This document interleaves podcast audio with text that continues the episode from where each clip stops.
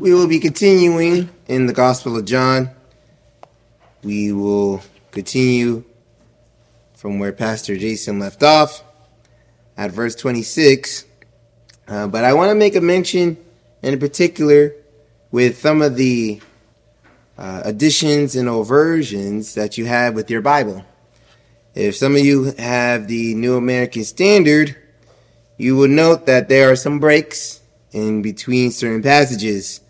Uh, for example, after verse 19, by verse 20, it reads that the Greeks seek Jesus, and then after verse 26, Jesus foretells his death.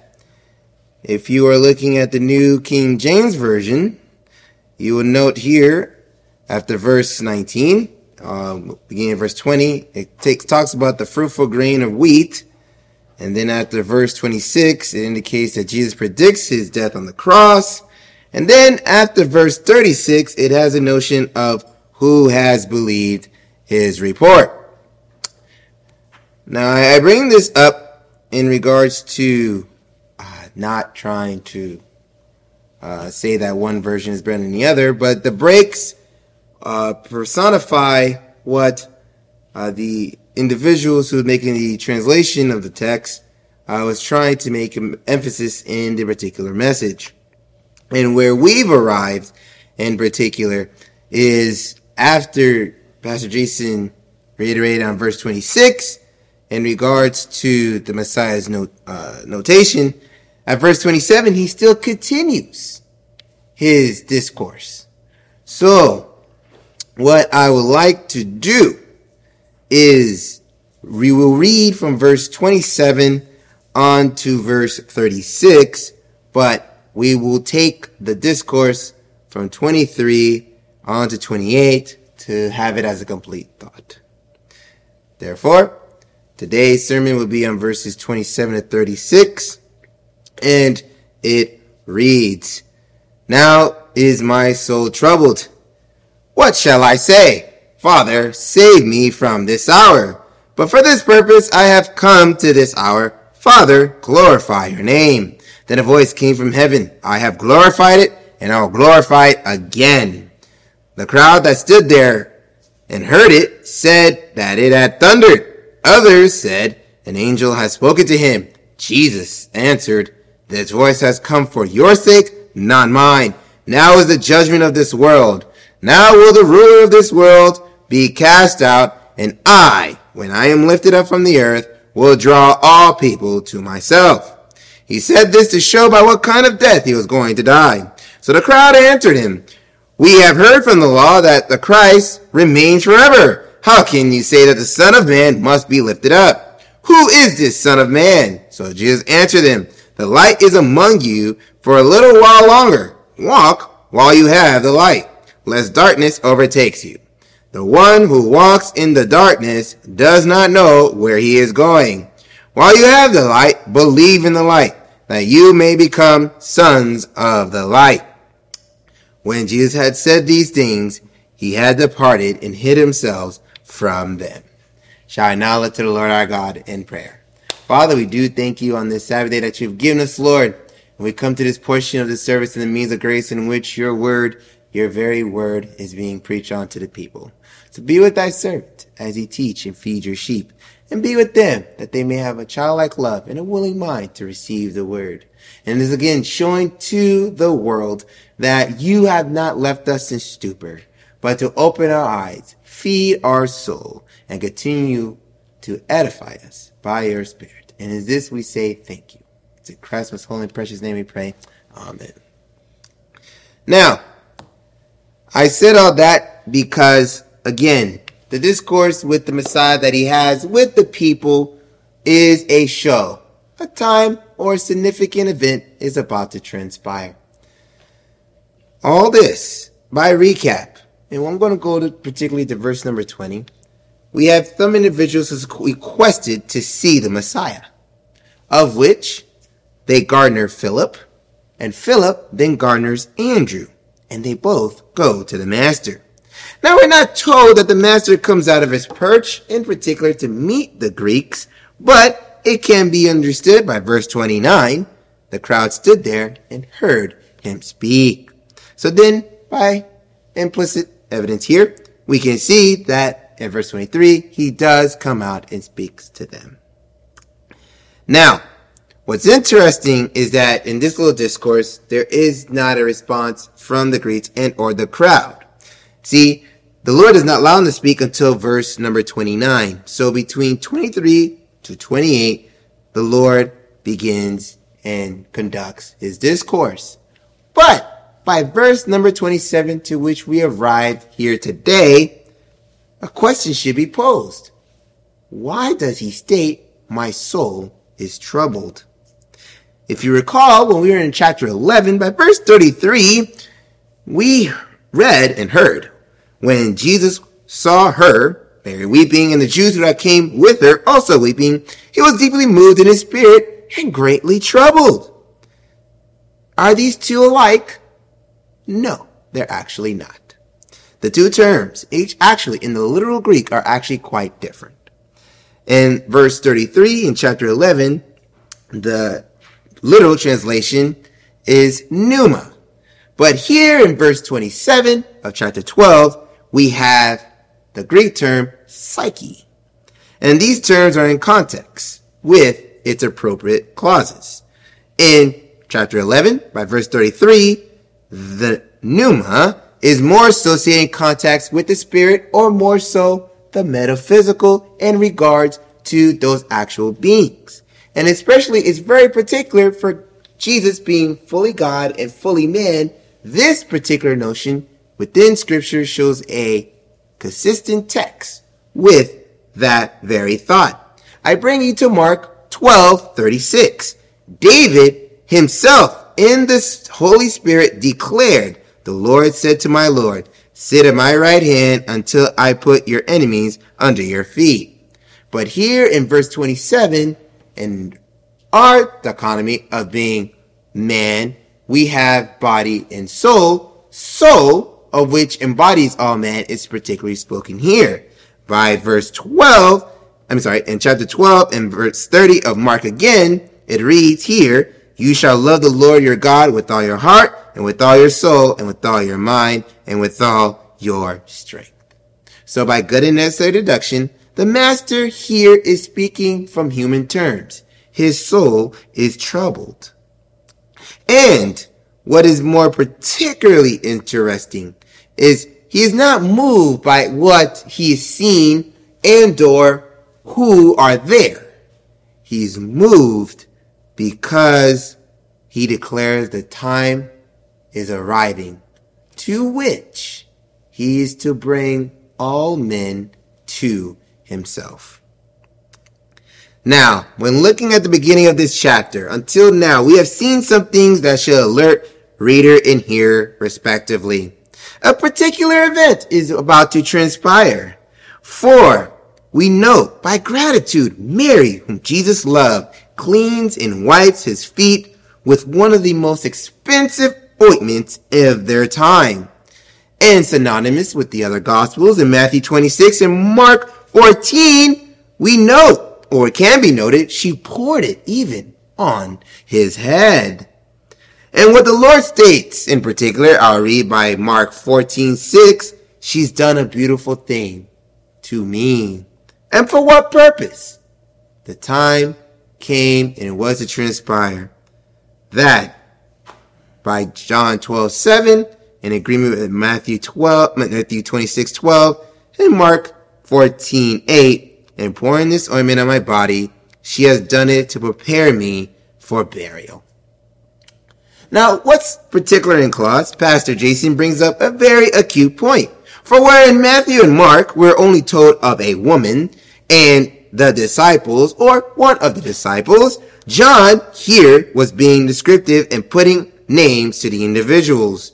His comparison in the juxtaposition is accurate and is actually apparent. Therefore, as we're going to continue in this allotment of the passage, we're going to see this in light. But it's only a prelude because by verses 37 to 50, we're going to see truly, truly, is these people coming to really seek the Messiah. So, I will begin by notating another instant. In scripture, it is shown with Matthew 26, Mark 14, and here in John 12, the Lord was anointed with a very expensive amount of oil. And by scripture notation, is showing that his body was prepared for burial as to the time that was to transpire. But was this the only time the Lord was anointed? Here's another instance with your Bibles. If you like, turn to Luke 7. And we will begin at verse 37 because I want to bring this notion across. It reads, And behold, a woman of the city who was a sinner, when she learned that he was reclining at the table in a Pharisee's house, brought an alabaster flask of ointment, and standing behind him at his feet, weeping, she begins to wet his feet with her tears and wiped them with her hair and kissed his feet and anointed them with ointment.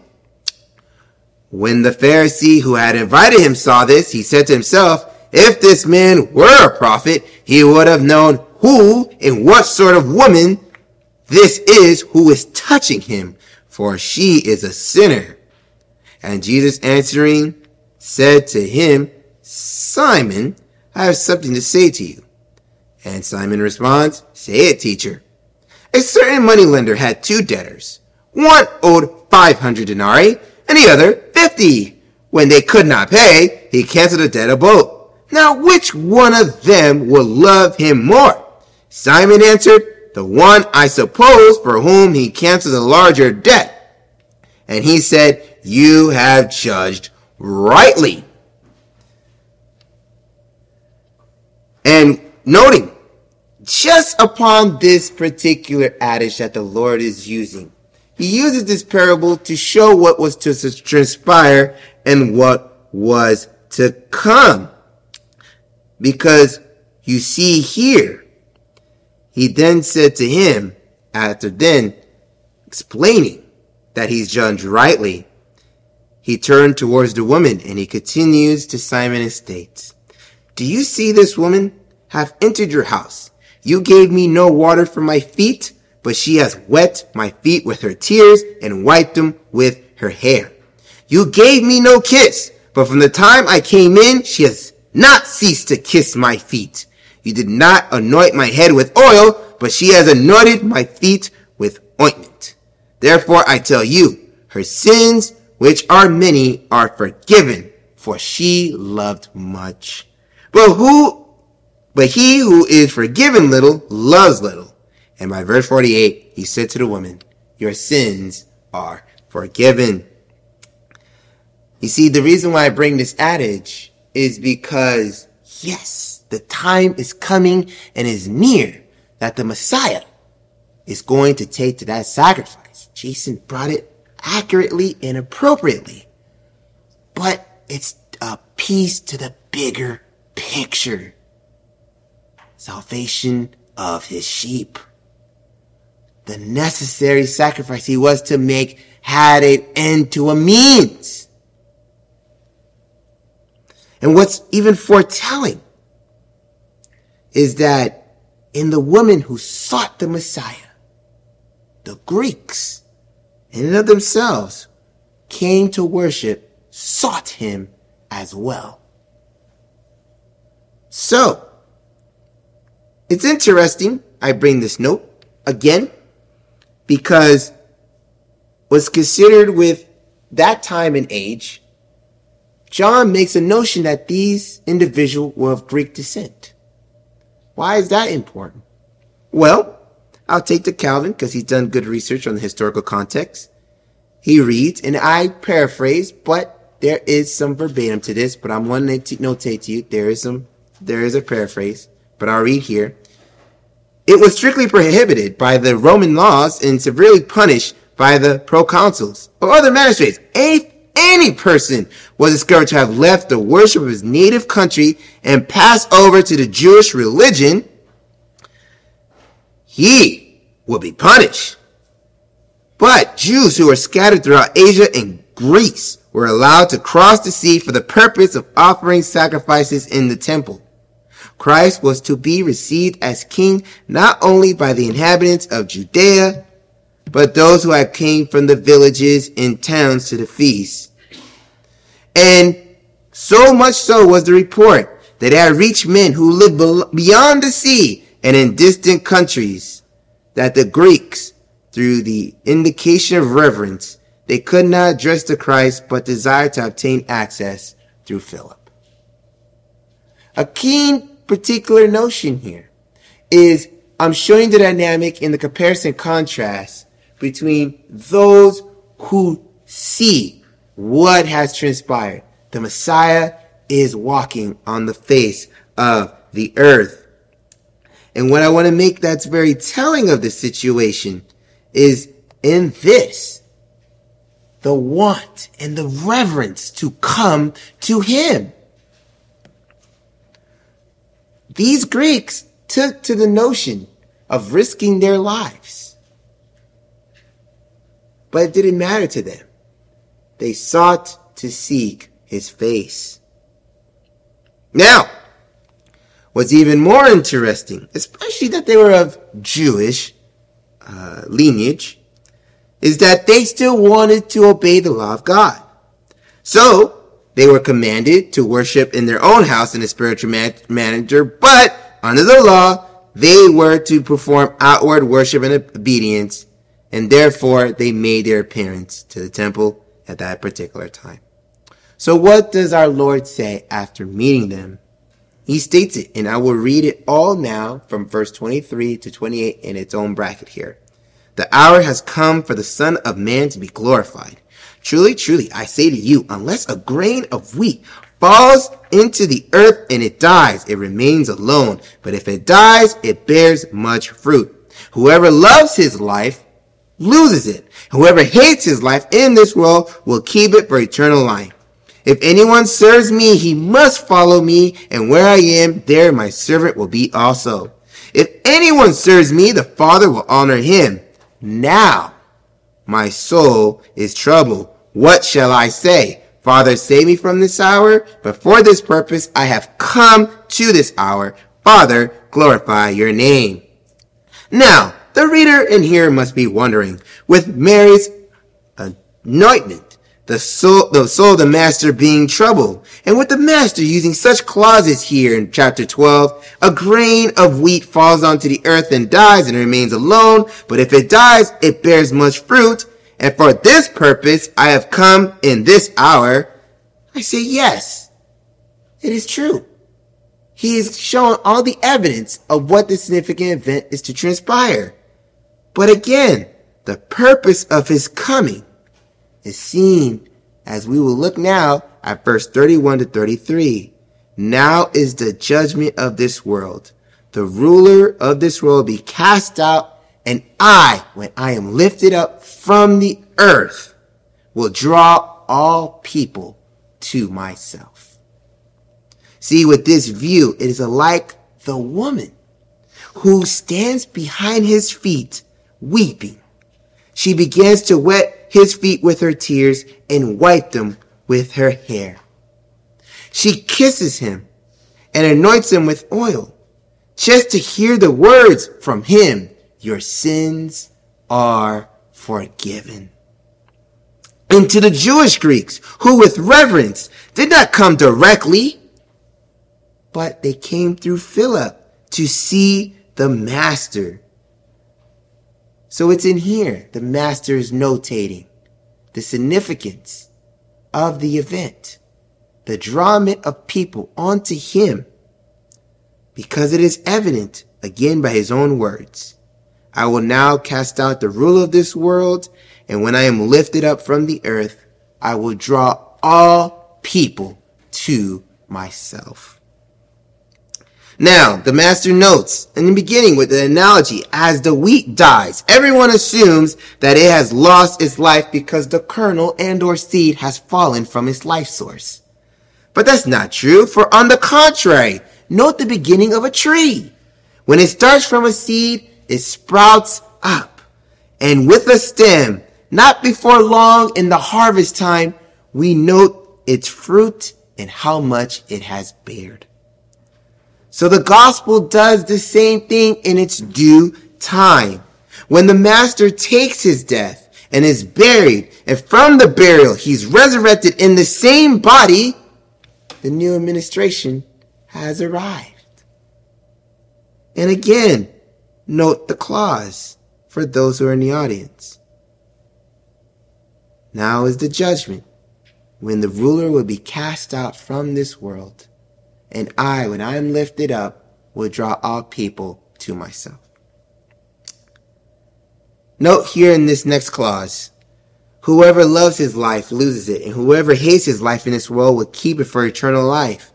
As to the woman in Luke, her reputation was notorious and infamous. Luke 7:39. The Pharisee who had invited him saw this and he said to himself, if this man were a prophet, he would have known who and what sort of woman who is touching him.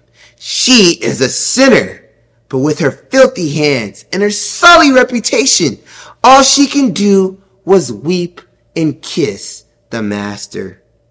So then note the words of the master to Peter and Luke. Do you see this woman?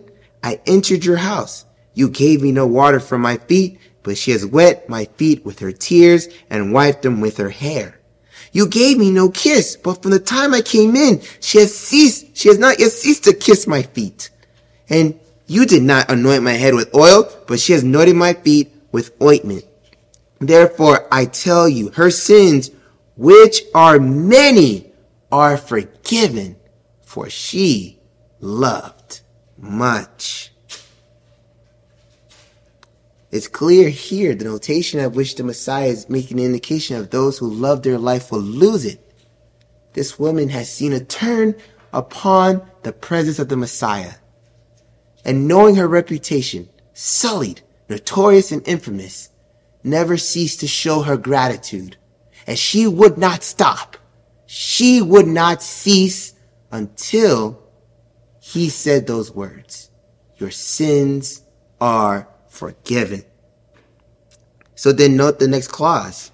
She is appropriate to when the Messiah says, whoever hates his life in this world will keep it for eternal life. She would not stop weeping, kissing, and bathing him until he said the words, you are forgiven. And upon which we today, we have a certain attitude that we assume, we make this clear assumption we've already received eternal life. That is not true. We must behave as such and never ceasing to look towards obedience. We may never cease to look to obey God because note then what the sacrifice caused our own Lord and Savior to state. Now my soul is troubled. What shall I say? He notes it in a liken to our humanity. We, when faced with troubled times, to our very core will feel shaken at the very heart. We will be disturbed. We will be distraught. He denotes he himself is also shaken because he's tormented to his human soul that he has to bear the sin of the world. His death and the employment of it must happen only by him. For from the mystery that from the beginning of time he was set with a task to take, because the sacrifice was the ultimate. And he notates in stating, Father, should I say to him, save me from this hour? The Father would not do so because the Father expected it and it was tasked and agreed upon that he will take this death. The harmony to the old, Isaiah 53, 10 and 11. Yet it was the will of the Lord to crush him.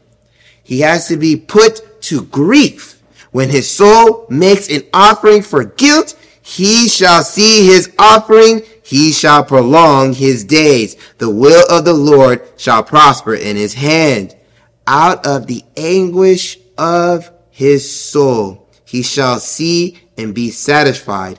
By his knowledge shall the righteous one, my servant, make many to be accounted righteous, and he shall bear their iniquities. As we continue back now to John 12 by verse 26, the master then denotes, speaking in the humanist terms, that he will not seek to go against his father's plan, but he and the father are one. And in the father doing the work of salvation through him, he's denoting to us the servitude uh, like the woman in Luke is expected of us as well. He notes in verse 26, if anyone serves me, he must follow me, and the reward where I am, there will my servant be also. And to denote again, if anyone serves me in my relationship with the Father, as the Father honors me, the Father will honor him as well. You know, it's amazing that the Master denotes that death will befall us all. But to gain eternal life, we must embrace the signs of obedience. And you know what's interesting? We know that day is coming, but some of us will still fret. Some of us will still wonder, did I do enough? And if you had that idea, you have it wrong. Because then you thought you did enough to garner salvation rather than lean on Christ to show the work of the Spirit in your hearts and in your attitude and in your actions to give you confidence that when you do leave here, you will be with Him. That is what He's trying to convey to them there. They were worried and considered that if you were going to die, what do you expect to be? And so he asked rhetorically, the hours come and now that I know my death is a coming, is a present, should I now tell my father then, save me? No. I'm going to mitigate death. I'm going to cast out the ruler of this world. And I'm going to do what I was purposed to do. Draw all people to myself.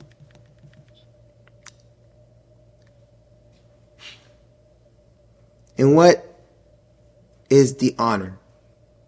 What does this honor entails? We will be where he is, as he denotes. But then by John 5:29, upon the resurrection, we'll have a resurrection unto life. We will not be like the individuals who die in their sins. We will not be like individuals who made the assumption, who made the understanding that I help this person and help this person and garner this person. Surely I should go to heaven. No. He said, through me and only through me can you receive life. And this is what he was trying to exclaim to the Greeks. The master must honor the father, and in doing so, he operates the office of mediator as he has been tasked to do especially denoting that he bears the title of Christ. So therefore, he denotes by verse 28, the Father, glorify your name. Our confession states with the Christ doing the work of mediator in chapter 8 by section 5a, the Lord Jesus Christ and his perfect obedience and sacrifice of himself through the eternal spirit once offered up unto God that has fully satisfied the justice of his father. He sacrificed himself because he wanted to obey his father. And you know what? The father and his love and being well pleased with him responded when he stated this. The voice came from heaven. I have glorified it and I will glorify it again. Here the Father denotes the plan agreed before the foundation of the world will come to its place and it will be signified. And what to make of this voice? Because the direct communication is Jesus to the Father. But there are people who are hearing this being spoken. This adage is nothing new. In Exodus 20, by verses 18 through 20, it reads, Now when all the people saw the thunder and flashes of lightning and the sound of trumpet and the mountain smoking, the people were afraid and trembled. And they stood afar and they said to Moses, You speak to us and we will listen, but do not let God speak to us, lest we die. Now note what Moses states by verse 20. Moses said to the people, Do not fear, for God has come to test you, that the fear of him may be before you, that you may not sin. The people now, 400 plus years later, were split because for some who stood there, all they heard was thunder. And others who were there stated an angel had spoken to him. John here is continuing to just suppose the people and the difference as alike to the beginning of the chapter. See, alike to Moses, here he too is being descriptive. All those who are present are dead in sin, but they could not hear God. And in fear, just in fear, do not even mention him. Here, the people who stated that an angel was spoken is a keen eye, that by general revelation, they can make out certain things that a creator has created the world, but they could not identify the recipient. So as a like to Moses, the Messiah makes this point. The voice has come for your sake, not mine. The Messiah makes out who is that voice. Why? Like Moses, he states, and this is Moses speaking again, do not fear, for God has come to test you, that you may fear him and that you may not sin. The adage here is that the Messiah has now come in to judge the world and cast out the devil and draw others to him. For he continues here, the judgment of this world has now come, and the ruler of this world be cast out, and when I am lifted from the earth, I will draw all people to myself. This is not to be redundant. This is to show you this was the significance of the death. The Messiah showed he honored the Father. Father, glorify your name. And in the Father's response, I will glorify it and I will glorify it again. Why? Because through him, through the Messiah, can you only come to the Father. That's the emphasis. The gospel message is being pointed and clear and here today. Many people whew, assume because of what they see in today's day and age, they assume the Messiah or the Godhead in particular is slacking. He's allowed all this to transpire. Some denominations want to make makeshift of words and certain connotations when it comes to gender roles. So some of them want to discourage and not even associate with the father. Some of them want to make it more maternal what will they find? They will find out very clearly in the resurrection that they are in a world of trouble. And the Messiah is showing here even to the Greeks. Because you got to remember, if they were of a particular ethnicity, they have come up through a school of thought. In their world, they have been iterated with tons of Greek thinking and teaching. So here in the Messiah doing his work and providing doctrine is showing, especially since they've been brought up in the Jewish religion, I am here the fulfillment. So upon hearing the report, note here how he's been, they have been drawn to him. It should be actually quite interesting because now he's making an emphasis. The time is coming in terms of translation from the old uh, administration onto the new. And what's going to be even more profounding is when you get to the last portion of the chapter. Because you got to understand, he came to do a job. If he doesn't do the job and he missed that one iota, he's not the Messiah. And that's what all these people were trying to make evident of.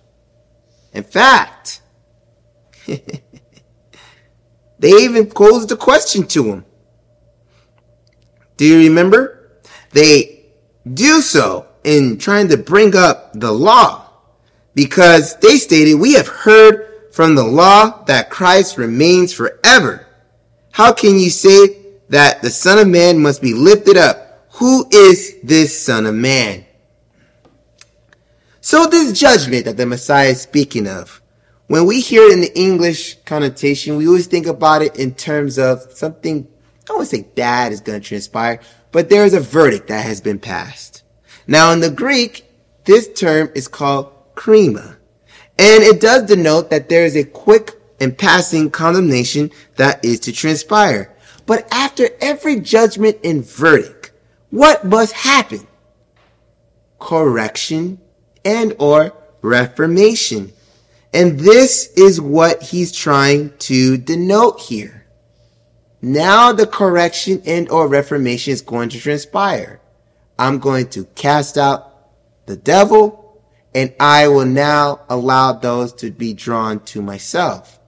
And it's not particularly the devil that's the concernment here. It's the fact that all the individuals who practice revolution, that's right.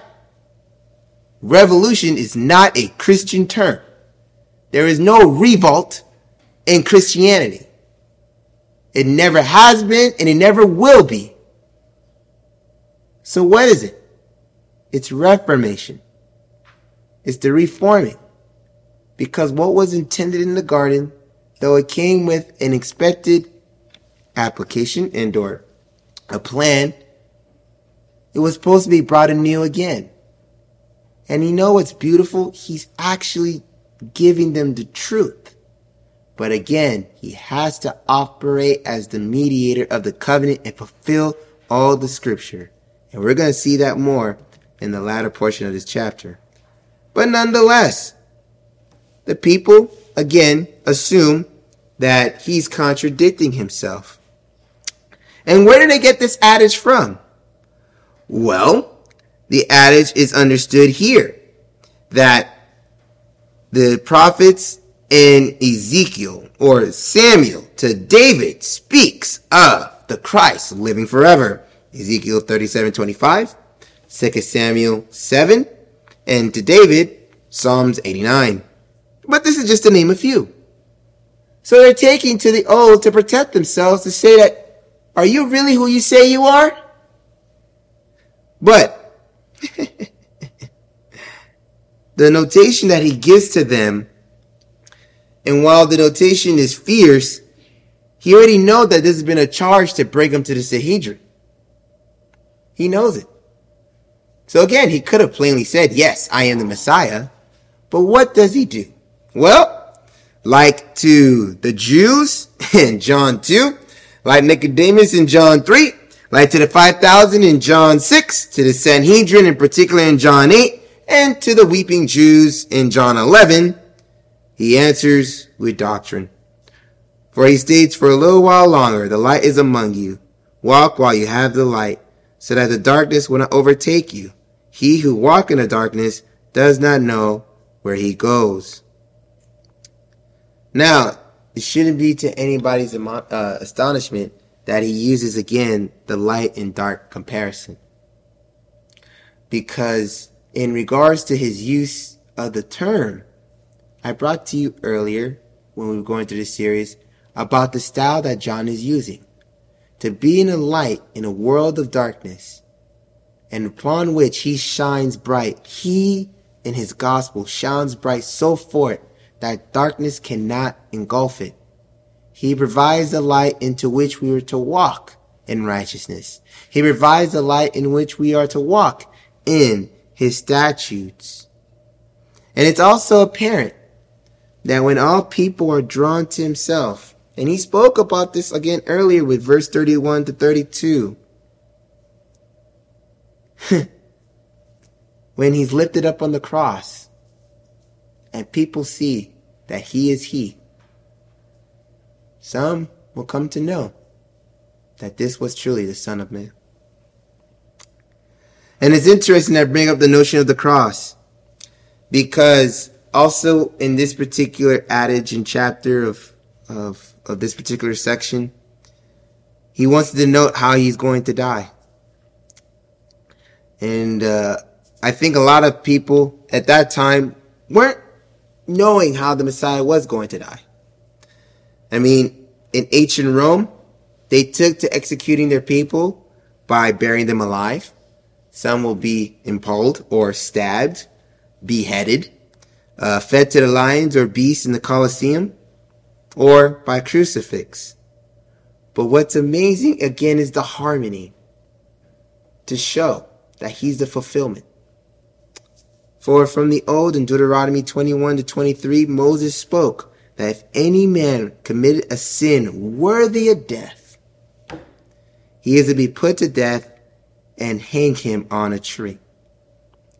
But as we see in the new, as with John 12, especially in particular 32, but here with 1 Peter 2 24, he bore our sins on his body on the tree that we might die to sin and live in righteousness. Galatians 3:13 Christ redeemed us from the curse of the law by becoming a curse for us for it is written, Curse is everyone who is hanged on a tree.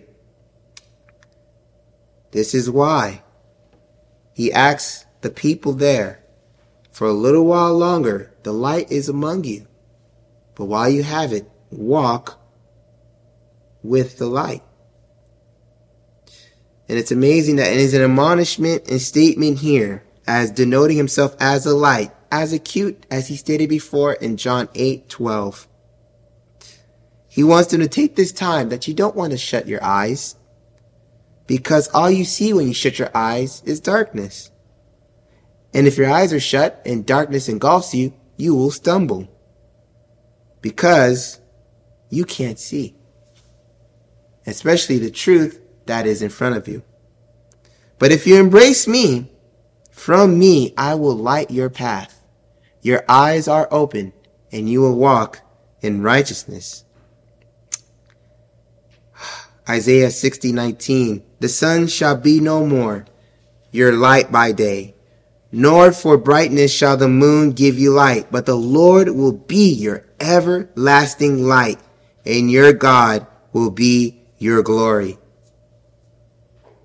And he states, if you believe in me, you possess the light and become the sons of light and with harmony to the New Testament, Ephesians 5 7 through 9.